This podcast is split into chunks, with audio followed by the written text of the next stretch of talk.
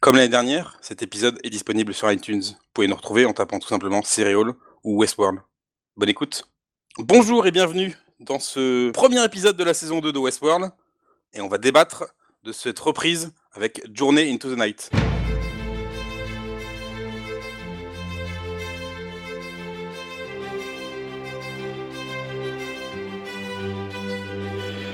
Et on se retrouve après 18 mois passés euh, loin de vous avec euh, ce nouvel épisode, euh, nouvel épisode, le retour de Westworld. Magnifique retour. Euh, avec moi, nous sommes, euh, nous sommes cinq. Il y a tout d'abord Anto, que vous connaissez bien. Salut tout le monde. Il y a Youk. Salut. Et il y a deux petits nouveaux, euh, Joe et Manu. Coucou C'est le premier épisode de, de la saison 2. euh, c'est un peu les conséquences de la fête de Ford. Le fait que Ford a lancé Dolores euh, comme euh, tueuse absolue de tout ce qui bouge. Euh, et on retrouve euh, principalement nos personnages, c'est-à-dire l'homme en noir et puis principalement euh, Geoffrey et Maeve et Dolores dans ce parc qui est devenu totalement un lieu de chaos. Youk, qu'as-tu pensé de cet épisode? Alors du coup j'ai bien aimé l'épisode. C'était alors déjà j'ai trouvé que c'était plutôt bien réalisé. Je sais pas ce que vous en avez pensé, mais j'ai trouvé que c'était plutôt joli et il y avait j'ai trouvé qu'il y avait un petit flou tout le temps constant quand on était quand on suivait Bernard. Ça j'ai trouvé ça plutôt classe. Après au niveau des storylines, Dolores euh, j'ai trouvé que ça c'est bon c'était euh, la suite de, la fin de la saison 1.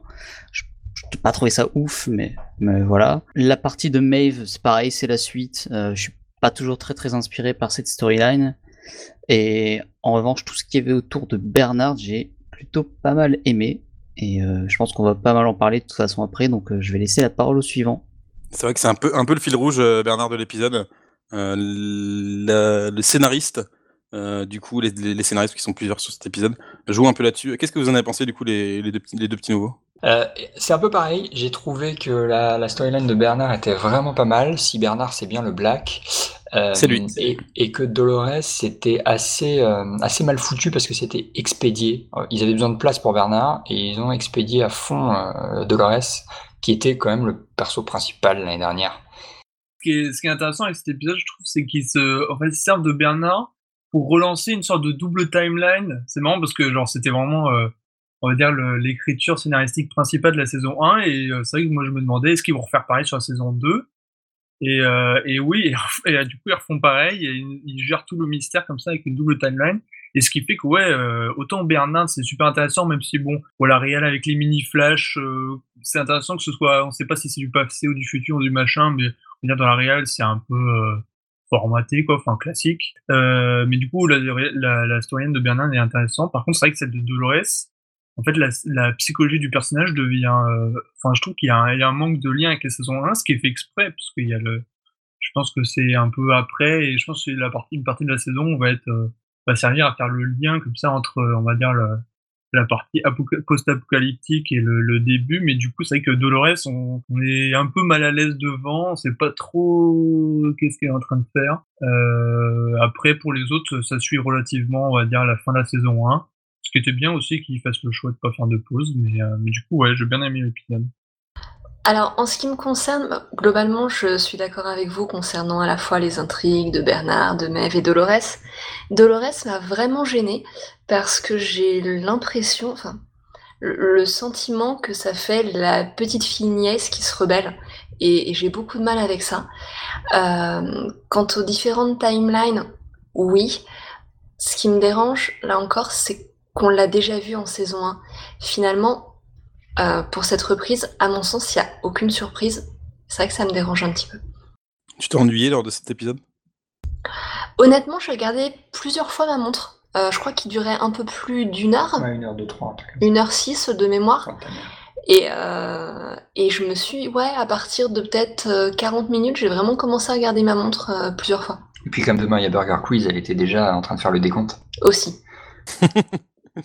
Je suis d'accord avec, euh, avec toi, Joe, sur le personnage de Dolores. Euh, je pense qu'il y a un petit problème en fait dans cet épisode, dans cet épisode de retour. C'est à mon avis le, problème principal. Il y a un problème au niveau des personnages féminins, euh, qui est à la fois Dolores et Maeve, qui sont pas très bien écrits. Il y a vraiment des problèmes de dialogue. Je pense notamment à deux scènes. La première, c'est la scène qui se passe au cimetière avec la scène des pendus. Où il y a vraiment une espèce de monologue de la part de Dolores qui est pénible, qui est mal écrit et qui fait vraiment, qui sert vraiment une scène pure d'exposition. où On n'apprend vraiment rien du tout par rapport à ce qu'on savait déjà.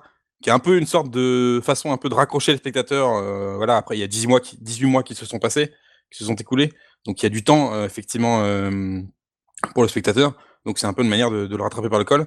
Et puis ensuite il y a le personnage de Maeve aussi, avec la scène dans le laboratoire, avec avec Lee Sizemore, Sizemore dont l'utilité en saison 1 était totalement nulle et qui du coup là en fait trouve vraiment une utilité en fait d'a- d'accompagner Maeve. Euh, on a l'impression que le personnage a été posé en saison 1 pour justement accompagner Maeve dans cette quête. Et euh, là aussi, il y, a, aussi des problèmes de dialogue. D'ailleurs, il y a un dialogue méta qui le fait euh, tout de suite, euh, bah, qui fait tout de suite référence, puisque Sizemore dit à Maeve, bah, c'est moi qui ai écrit ce dialogue, euh, et Maeve lui dit, ouais, bah, il est nul. Donc, euh, je pense qu'il y avait aussi un peu une manière des scénaristes de se rattraper un petit peu euh, des erreurs de, de caractérisation qu'ils ont fait. Euh, après, je trouve ça intéressant quand même d'avoir fait, euh, d'avoir transformé Dolores en, en homme en noir hein, finalement, parce qu'en fait le, le, tueur euh, de, du parc de- du film Westworld, euh, qui était joué par Yul Brunner, euh, au final c'est Dolores maintenant dans, cette saison 2 et dans, cet épisode. Donc là c'est intéressant, mais malgré, malgré ça, je, je trouve pas qu'elle soit très bien écrite. Et ça fait vraiment effectivement un petit choc. C'est toi qui le disais, Anto, je crois, ou, ou toi, Joe, je sais plus. Il y a un petit choc effectivement entre, entre la Dolores de la saison 1 et puis la Dolores de maintenant, je trouve. Mais ce qui, est, intéressant avec Dolores, c'est que en fait, on se rend compte qu'elle a l'impression de, en fait, elle, on a, on elle se dit qu'elle est en train de s'émanciper justement de, sa condition de robot, de vivre ce qu'elle vit au présent. Et en fait, c'est tellement euh, exagéré, enfin, qu'elle devienne euh, genre, enfin, on a l'impression qu'elle est devenue Wyatt et finalement elle reste un robot avec. Euh, c'est une fausse émancipation et t'as l'impression qu'elle est limite encore, enfin que c'est prévu par Ford et du coup je trouve ça ça continue un peu une sorte de discours sur euh, sur euh, sur la robotique et le et le, la différence entre robot et humain qui est qui est plutôt intéressante s'il continue là-dessus. euh. Du coup j'étais déstabilisé mais je demande à voir quand même c'est pas forcément je pense que c'est fait exprès. Très honnêtement, tu, parlais justement de, l'aspect émancipation. Ça m'a fait penser à une crise d'ado, en fait. Tellement, Oui. euh, tellement c'était euh, surjoué, mal joué. Oui, c'est un peu ça finalement. Mais euh, ça faisait vraiment ce côté ado tête à claque que t'as un petit peu envie de, de calmer, quoi. Ouais. Et je trouve les, les deux, les deux personnages féminins sont pas extrêmement bien écrits. J'ai trouvé que c'était quand même moins flagrant pour Maeve. Il y avait une continuité qui était un peu plus logique euh, par rapport à la saison 1 pour Dolores. Ah, mais est-ce que c'est pas le cas? Est-ce que c'est pas le... c'est pas le but de faire ça un petit peu? Euh, Parce que avant, quand ils étaient robots, ils pensaient pas par eux-mêmes, ils étaient à, la botte, euh, à la botte des humains, d'Elos, et ils servaient, ils servaient à divertir les gens.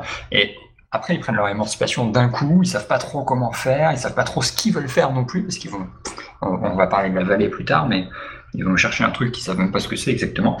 Et, et bah, en fait, c'est un peu comme l'adolescence. Du coup, c'est normal qu'ils soient, euh, qu'ils fassent pas gaffe, qu'ils soient tâtonnants, que ce, que ce soit surtout euh, d'un coup complètement barré et, sans forcément de logique pour nous adultes.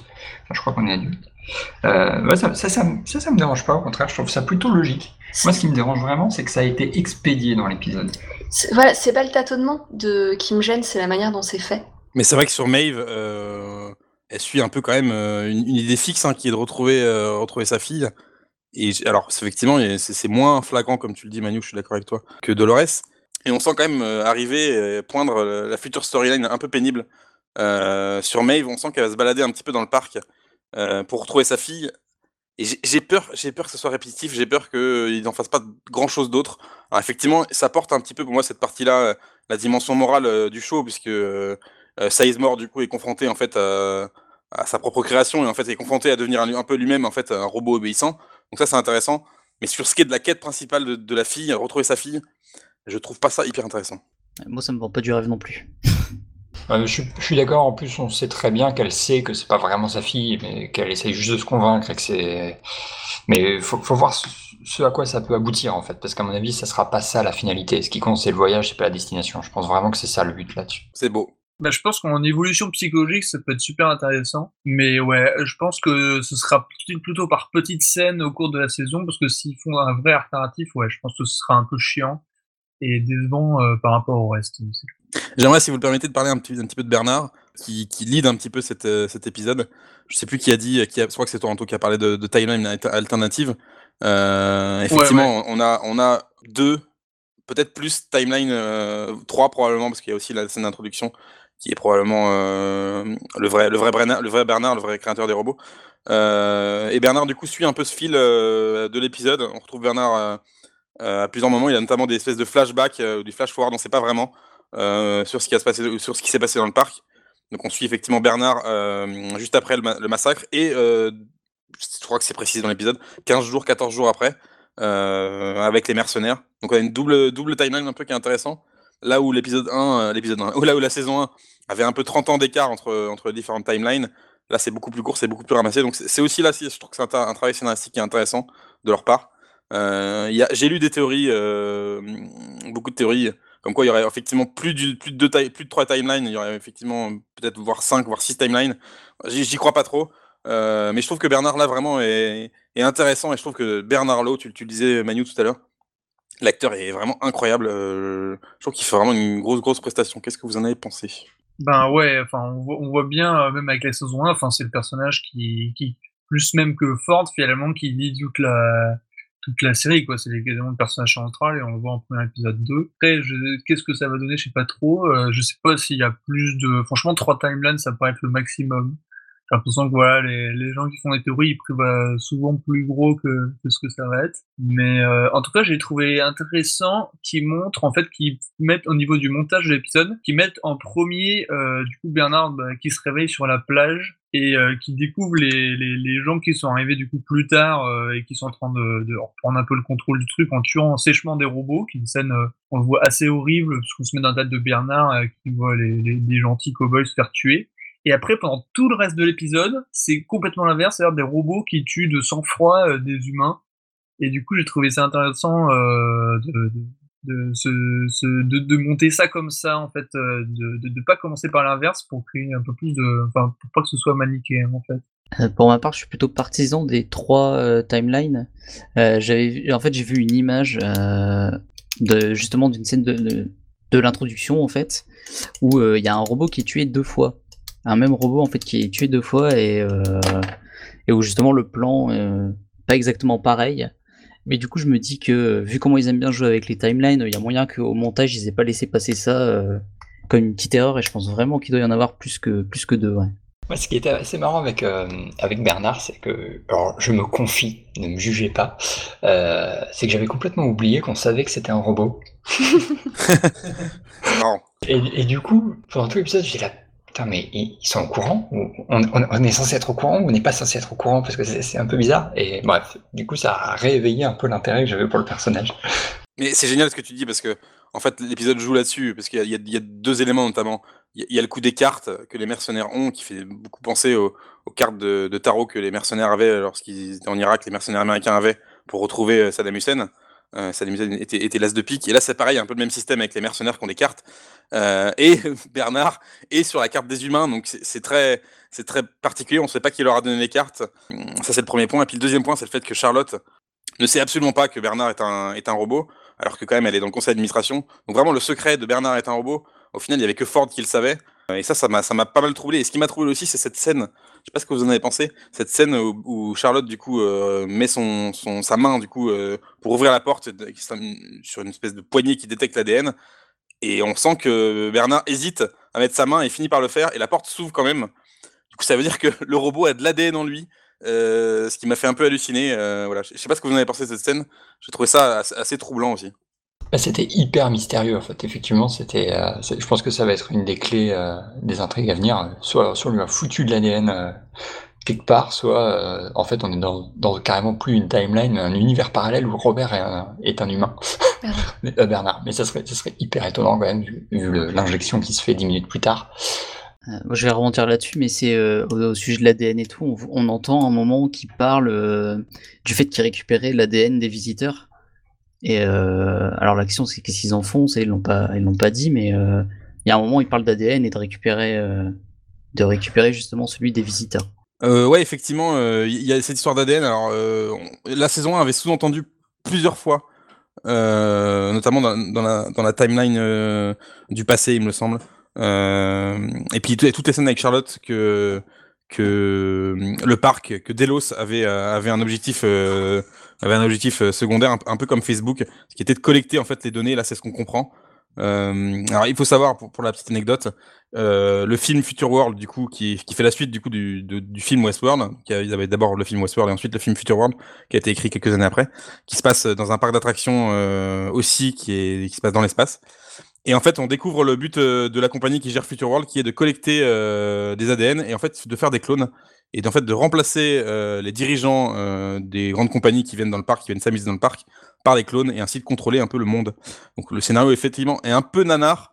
Et là, je trouve qu'il y a un joli clin d'œil de la part des scénaristes, de la part de Jonathan Nolan et de, sa femme, euh, Lisa Joy, sur, euh, bah, sur, ça. Alors beaucoup de gens maintenant supposent que ça va être ça l'intrigue de la suite de la saison. J'en suis beaucoup moins sûr. Voilà, c'était juste pour le, le, le, petite anecdote. Bah ouais, c'est marrant, le, le, cyborg là, sans, sans, sans visage, c'est vrai que c'est assez intriguant et ça me fait beaucoup penser à l'histoire de clone dont tu parles. Euh. Est-ce que ça va être juste un clin d'œil ou est-ce que ça va être un vrai euh, narratif euh, Ça, c'est le mystère, mais on verra. Il y a un truc qui m'a fait bien marrer avec le clone, c'est que j'ai vu un article, je crois que c'était celui que nous avait passé, Cos, dans lequel il est écrit quel est le pourcentage de chances qu'un des, un des clones sans visage tue quelqu'un? À peu près un million.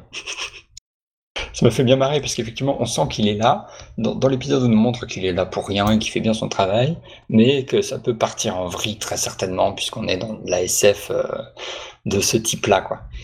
Et puis, puis, tu l'as dit tout à l'heure, enfin, même Bernard en a peur. C'est-à-dire que là aussi, on retrouve un peu le, côté dualité de Bernard. Il, il, a clairement peur du, il a clairement peur du robot, quoi. Donc c'est, ouais, c'est, c'est un peu fascinant, je trouve.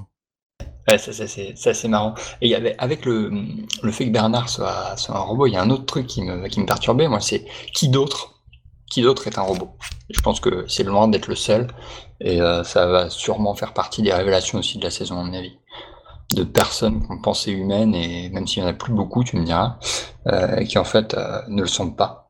Ouais, Ou pas totalement, peut-être Sur ce point, justement, je mettrais une petite pièce personnellement sur, sur Stub. Stub, c'est l'acteur qui est joué par euh, le frère de Chris Hemsworth, euh, Luke, Hemsworth, qui joue le espèce de bodyguard, de garde du corps. Le flic, euh, ouais. le flic, ouais, de la sécurité. Et qui, en fin de d'épisode 9, je crois, peut-être peut l'épisode 10, se faisait vraiment tomber dessus par, par, des, par, des, par, des, par des natifs américains, euh, par plusieurs natifs américains, et vraiment, on, on savait pas ce qui se passait, il disparaissait un peu en leur champ. Et là, il réapparaît, tout frais sur la plage, on ne sait pas ce qui s'est passé. Il, apparaît, il sourit. Et il, faut noter aussi que c'est lui qui confirme, euh, c'est lui qui empêche le fait que Bernard se fasse tuer par les gardes. Il dit non, tu vas quand même pas tirer sur ton boss. Donc, est-ce que qu'est-ce qui s'est passé dans, cet intervalle de temps entre le moment où, Stud euh, s'est fait, euh, bah, fait masse, probablement attaquer et réapparaît comme ça en, pleine santé? C'est ça, c'est très troublant, je trouve peut-être justement qu'il s'est fait transformer en robot en fait que le c'était le vrai euh, humain ouais c'est ça qui s'est fait prendre à, la fin de la saison 1 et qu'ils ont que on va découvrir euh, plus tard dans la saison que en fait ils, je sais pas, ils ont prévu une sorte de remplacement des humains par les robots que le nouveau qu'on a vu c'est un robot ce qui serait cohérent avec le la prise d'ADN en fait qui peut se faire d'ailleurs ouais, ouais. et du coup peut-être que ça serait un début d'explication sur la fin de l'épisode un peu mystérieuse avec euh, tous ces corps euh, qui, flottent dans l'eau. Peut-être qu'il y, a une histoire aussi de faux, peut-être même de faux robots ou de trucs comme ça qui font que, en fait, euh, ce serait une, sorte de fausse piste donnée, comme ça en fin d'épisode 1. Ouais, moi j'avais pensé sur le coup, euh, tu sais, à un moment il parle des, robots qui sont hors du réseau, qui sont pas connectés sur le même réseau. Et du coup je me disais peut-être qu'il y a aussi une histoire de réseau, et qu'en fait il y a des robots qui sont commandés par euh, Ford par exemple ou quelqu'un, et des robots qui sont euh, sur un réseau Delos, et ils obéissent pas aux mêmes règles, ils obéissent pas aux mêmes objectifs. je, je, vais penser à ça, je sais pas si c'est une connerie ou pas. Non, c'est pas très clair. De toute façon, les règles euh, du, du parc sont pas hyper claires, parce que là on découvre qu'effectivement en fait, j'ai l'impression, c'est peut-être un peu une facilité de la part des scénaristes, mais j'ai l'impression qu'ils rajoutent des règles au fur et à mesure. C'est là, qu'on découvre que Bernard explique que les robots peuvent se transmettre des informations euh, progressivement, et c'est comme ça que du coup qu'ils vont retrouver euh, bah, Peter qui possède euh, du bah, le, code en fait original qui, est en lui. Mais ça, c'est une règle qui n'a jamais été mentionnée avant, donc j'ai trouvé que c'était un peu une facilité. Je trouve que oui, effectivement, tu as raison, on peut effectivement ajouter des choses au fur et à mesure. Je, voudrais connaître aussi votre, euh, votre avis sur, euh, sur L'Homme en Noir, euh, qui euh, arrivait en fin de saison 1 comme une sorte de délivrance. Enfin, il allait, il allait connaître le parc, il allait voir le parc, un nouvel aspect du parc qu'il ne connaissait pas, parce que c'est quand même le type qui, comme, comme on dirait dans le jeu vidéo, qui est, vraiment en... Là, il arrivé en fait en, New Game Plus, en fait, quasiment. C'est-à-dire qu'il a, il a fini la première partie, puis il recommence avec un nouveau perso, enfin avec le même perso, et puis, et puis il connaît le parc par cœur, il est prêt. Et là, vraiment, je trouve que la scène, notamment, où, euh, euh, il se fait attaquer en fait euh, par les deux robots là, près du, puits, elle fonctionne vachement, puisque en saison 1, il y avait toutes les scènes de combat avec l'homme en noir où le spectateur ressentait vraiment rien, parce que tu savais que de toute façon, il avait toutes les chances de s'en sortir. Et là, du coup, euh, il y a vraiment une, vraie flip où tu, vois dans l'œil dans de, de Ed Harris, et ça, il le joue très bien, que euh, bah, il, a une chance d'y passer. Quoi. Gros, gros acteur, Ed Harris. Euh, là, pour le coup, le rôle, il, est parfaitement maîtrisé. C'est impeccable. Et cette scène, elle est géniale parce qu'on n'arrive pas vraiment à savoir s'il est, si, à quel point il est heureux, en fait, de vivre ça. Ouais, il a peur et il est heureux en même temps, exactement. Ça se voit, la, la superbe, la superbe scène à la fin quand il, c'est une fois qu'il a réussi à se débarrasser des, des cowboys, qu'il prend, qu'il reprend le chapeau noir et qu'il la pose sur sa tête avec ses yeux lumineux et sa tête, et son visage complètement balafré, plein de sang. Enfin, c'est, c'est génial. Effectivement, c'est exactement la continuité du sourire quand il voit tous les robots arriver à la fin de la, la saison 1 quoi. Et, euh, et ce qui est intéressant aussi de la scène avec le, petit garçon, enfin le, le, sorte de Ford enfant robot là. Euh, D'ailleurs c'est marrant la, double voix, je sais pas si c'était pareil en saison 1, mais la double voix enfant euh, et mécanique. Je me demande si c'est pas un rajout pour euh, faire que le, le, meurtre d'enfant soit pas trop euh, hardcore sans la voix robot. Mais mais qu'est-ce que je voulais dire euh, que oui, que finalement, le, ce qu'on prenait pour un arc scénaristique un peu vain en saison 1, de dire ouais, finalement, il se fait trimballer toute la saison euh, pour un soi-disant labyrinthe, euh, pour au final, euh, tu disais même toi, Cocos, l'année dernière, que c'était un troll des scénaristes quasiment. Et finalement, là, on s'aperçoit que bah, le labyrinthe, c'est pas tout à fait fini, une sorte de labyrinthe dans le labyrinthe. Enfin, on sent que l'énigme, un peu comme ça, sous-jacente, est loin d'être finie. Alors, J'espère que ce sera pas encore une manière de se balader encore en saison 2 pour refaire la même chose à la fin de la saison. Mais c'est assez intriguant là aussi. Ouais, euh, pour le petit garçon, euh, je pense que c'est Anthony Hopkins qui est mixé sur la voix du garçon et du coup ça lui donne à la fois une voix d'enfant, à la fois une voix d'adulte et à la fois une voix un peu métallique. Euh, effectivement, je suis d'accord avec toi, je pense que c'est pour rendre le meurtre moins violent, sachant que le, le meurtre d'enfant à la télé américaine, c'est un truc qui passe pas vraiment. Euh, et oui, donc oui, on, on, part du coup après cette histoire de labyrinthe sur trouver la porte, euh, qui est probablement trouver la, sortie du parc, je pense. Euh, mais effectivement, là, c'est un peu une sorte de, rebondissement des, scénaristes euh, avec ce, ce, satané labyrinthe qui nous a un peu hanté l'année dernière et qui du coup revient ici, enfin l'année dernière, il y a deux ans même, qui revient ici euh, sous la forme d'une nouvelle énigme. Alors pour l'instant, c'est un peu confus, on ne sait pas trop. Euh, j'ai pas lu grand chose dessus et puis même je trouve que l'épisode est un peu est un peu sec là-dessus. Mais euh, mais ouais cette scène entre entre du coup Ford parce que c'est un robot de Ford en fait, hein, c'est Ford d'enfant euh, et, et Ed Harris, elle est incroyable. de toute façon, depuis la disparition de, de Ed Harris, depuis la disparition de, de, pas de Ed Harris, de, de Anthony Hopkins, Ed Harris du coup c'est le seul acteur, c'est plus le seul, c'est le seul acteur maintenant qui a du qui a du bagou quoi, qui a du background.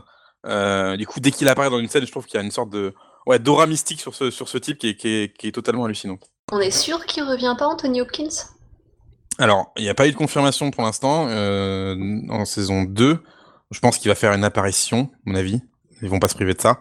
Euh, par contre, ce qu'on sait, euh, c'est que l'acteur qui jouait euh, le jeune Edaris, le jeune homme en noir, euh, euh, lui revient. il était dans les bandes annonces et du coup, là, lui, lui sera là. Donc, on aura probablement, ah, ouais, on aura probablement la suite de, bah, euh, voilà, la suite de le, le, le laps de temps qu'il y a entre moins 30 ans et le temps présent, euh, voilà, ça sera probablement être comblé, je pense. C'est-à-dire qu'ils vont refaire des, des, flashbacks, alors probablement. Euh... Ouais. Du coup, c'est possible qu'on revoie Ford, alors, effectivement. C'est probable. Et probablement, à mon avis, en technique, comme ils avaient fait déjà euh, euh cette nouvelle technique qui va utiliser, être utilisée sur le prochain Scorsese, euh, de rajeunissement d'acteurs, je pense. Il l'avait déjà fait en saison précédente aussi, non? Ouais, Avec tout Ford, à fait, justement. Tout à fait. Tout à fait. Ils l'ont également fait dans Twin Peaks. J'ai placé ma référence.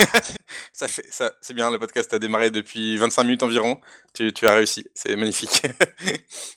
c'est un petit objectif, je l'avoue. Je m'en doutais. Euh, on va terminer sur, euh, sur la fin. Euh, j'aimerais, connaître votre avis sur, bah, du coup, sur ce déluge. On en a un tout petit peu parlé. Du coup, c'est bien, effectivement, Teddy euh, Teddy Flood qui, euh, qui du coup est sous l'eau. Alors c'est marrant parce qu'il y a un jeu de mots, du coup Flood ça veut dire, dire déluge en anglais, du coup il est sous l'eau. Euh, je sais pas si c'est volontaire ou pas euh, cette petite blague de la part des scénaristes, mais du coup euh, voilà il y a eu une espèce de ouais de montée des eaux ou de déluge qui vient d'on ne sait euh, qui a probablement été déclenché par Bernard, ou tout du moins le pense-t-il lui-même, et qui a décimé les robots. Alors pour l'instant, Teddy est le seul qu'on a vu. Qu'est-ce que vous avez pensé de cette fin? Et qu'est-ce que vous avez pensé du coup de cette, dernière phrase où il dit voilà, je les tous tués, je les ai tous tués. Bah moi, j'ai pas trouvé ça très intrigant, à vrai dire. C'est c'est plus, enfin, c'est une sorte de teaser pour le reste de la saison. Mais euh, ouais, en soi, c'est juste, enfin, je pense que je vois ça vraiment comme un truc intrigant. Alors après, je sais, enfin, je vois pas comment on peut avoir une, une idée de, de ce qui va se passer pour que ça donne ça et d'où ça sort et tout ça. Mais euh, en tout cas, ouais, moi, ça m'a, bah, ça a fonctionné sur moi, quoi. C'est un peu le, pas le cliffhanger, mais presque de fin d'épisode pour, pour lancer la saison, quoi. Une petite demi-heure, du coup. Euh, moi, je suis assez d'accord avec euh, Manu. Euh, ça m'a pas plus intrigué que ça. Ça fait vraiment cliffhanger de fin. je balance la phrase, je les ai tous tués. J'y crois pas en fait. C'est ça le truc, c'est que. Ok, c'est super intriguant qu'il y ait plein de cadavres comme ça à cet endroit-là, mais sur le fait que ce soit Bernard qui les ait tués, j'y crois pas trop en fait. du coup, sur la fin de l'épisode, j'ai pas grand chose à dire. Simplement, attends, t'as mis un nu à côté qui fait tes Désolé, c'est juste, le bruitage de conclusion de Yuk qui m'a tué là, le petit. c'est vrai, c'est vrai, c'est vrai. Donc, je disais que globalement, j'étais d'accord avec vous sur le fait que j'étais plus, euh, plus impressionnée par euh, la marée de robots que par la révélation de Bernard, qui pour moi en est absolument pas une. Euh, ouais, j'attends plus de comprendre pourquoi il y a plein de cadavres dans la mer ou dans le lac, je sais pas, plus que de savoir si c'est Bernard ou pas, parce que de toute façon, pour moi, ce n'est pas Bernard. Qui, n'est pas Bernard? Là, j'ai pas, pas suivi. Les, la raison pour laquelle ah tous les robots sont dans, dans l'eau. Ok. Oui. Alors du coup, est-ce que vous avez une théorie sur ce qui s'est passé? Non, absolument pas, mais je prie pour qu'il y ait une histoire avec les samouraïs. Ouais. Je suis d'accord avec toi, et je pense que c'est ça, en fait. Euh, j'ai l'impression qu'il y a une, euh, il y a une, rupture entre les, entre les différents parcs. Euh, j'ai l'impression qu'il y a, je sais pas, peut-être qu'il y a un monde de l'eau, je sais pas. Sachant que dans l'épisode, on apprend quand même qu'il y a quand même six parcs, hein, minimum. de c'est les militaires, ils disent, voilà, c'est parc 6, donc c'est-à-dire qu'il y en a au moins 6. Peut-être pas 6 en activité, mais au moins 6 qui existent. Donc effectivement, Samurai World est, est teasé depuis la saison dernière. elle est présente aussi dans le générique, parce que le générique a un petit peu changé, je sais pas si vous avez fait gaffe, mais il y a le mont Fuji qui apparaît dans le générique. Donc euh, il y a une grosse probabilité qu'on voit, euh, qu'on voit euh, Samurai World dans cette, saison. Et c'est peut-être quelque chose comme ça de, qui, a, voilà, qui a créé une rupture entre les parcs et du coup, voilà, une sorte de, je sais pas, de montée des eaux. Bon, après, c'est un peu vague, mais voilà, c'est ce que, ce que moi j'avais un peu en tête. Ouais, parce qu'en plus, on voit le, tigre ou le lion, là, le cadavre. Donc je pense, qu'il il va y avoir deux, mondes ou plus euh, qui vont se relier. Alors après, est-ce que ça va être le fruit d'un plan de Ford ou pas Je sais pas, mais c'est que ça fait. Euh, ça aussi, c'est assez, euh, assez exaltant quand même d'imaginer ces, autres parcs western. Ça, en c'est intéressant aussi de, une sorte de mélange des genres comme ça, une série qui passe. La saison 1, c'était très western, en même temps science-fiction. Là, c'est vrai que dans cet épisode, il y a une ambiance, je trouve, un peu post-apocalyptique, mélangée au western, qui est assez intéressante. Si après, en plus, il y a les films de samouraï et tout ça qui se mélangent au tout, enfin, en termes de, on va dire, de, dramatisation et de divertissement, ça peut vraiment donner quelque chose de très sympa. La, fin de la saison 1 m'avait réussi à me happer juste grâce à ça, en fait. Euh, juste grâce au teasing de Waouh, il y a plein d'autres parcs, c'est génial Et du coup, je suis vraiment très très curieux de voir ça et de voir à quel point ils vont réussir à, bah, déjà créer une intrigue euh, cohérente avec euh, plusieurs univers et puis, et puis à les mélanger. Quoi. Ouais, c'est vrai que tu as raison, Anto. Il y a une atmosphère un peu post-apo dans cet épisode. Et on n'en a pas parlé, mais j'ai trouvé vraiment l'épisode assez violent, en fait, hein, quand même, parce qu'il y a quand même beaucoup de morts, beaucoup de sang. Il y a même une scène de, de, scalp filmée en gros plan. donc j'ai vraiment trouvé, j'ai trouvé ça assez violent comme, comme épisode. Et effectivement, il y a une espèce d'ambiance de fin du monde qui est, qui, est un, ouais, qui, est un, peu glaçante et qui donne un peu une tonalité un peu particulière à l'épisode qui, n'était, je trouve, pas trop présent en, saison 1. Oui, tout à fait d'accord. Je trouvais ça assez, bah, comme je disais, ouais, assez violent. Genre, pendant 30 minutes, on assiste à euh, une suite de meurtres de sang-froid euh, robots. Là, c'est vrai au-delà du monologue de Dolores, la scène avec les pendus, elle est quand même assez violente euh, psychologiquement. Quoi. Euh, donc, ouais, c'est assez, assez prenant à ce niveau. C'est assez prenant dans l'ensemble cet aspect-là, effectivement, c'est plus violent, c'est un peu plus, un peu plus dynamique, mais, mais quand même l'épisode est très long. J'ai trouvé ça hyper marrant. Ils essayent de mettre euh, un côté film d'action un peu Mad Maxien avec le côté post-apo, euh, les, les, différents, les différents parcs, il y a plein d'intrigues qui se recoupent euh, et, les, et le, le, montage, je l'ai trouvé un peu plus dynamique qu'il a pu l'être auparavant, avec moins de scènes de dialogue à plan fixe et des trucs comme ça. Et, et en même temps, ça reste quand même hyper long, quoi. C'est pour parler un peu des défauts de l'épisode. Oui, je suis d'accord avec toi.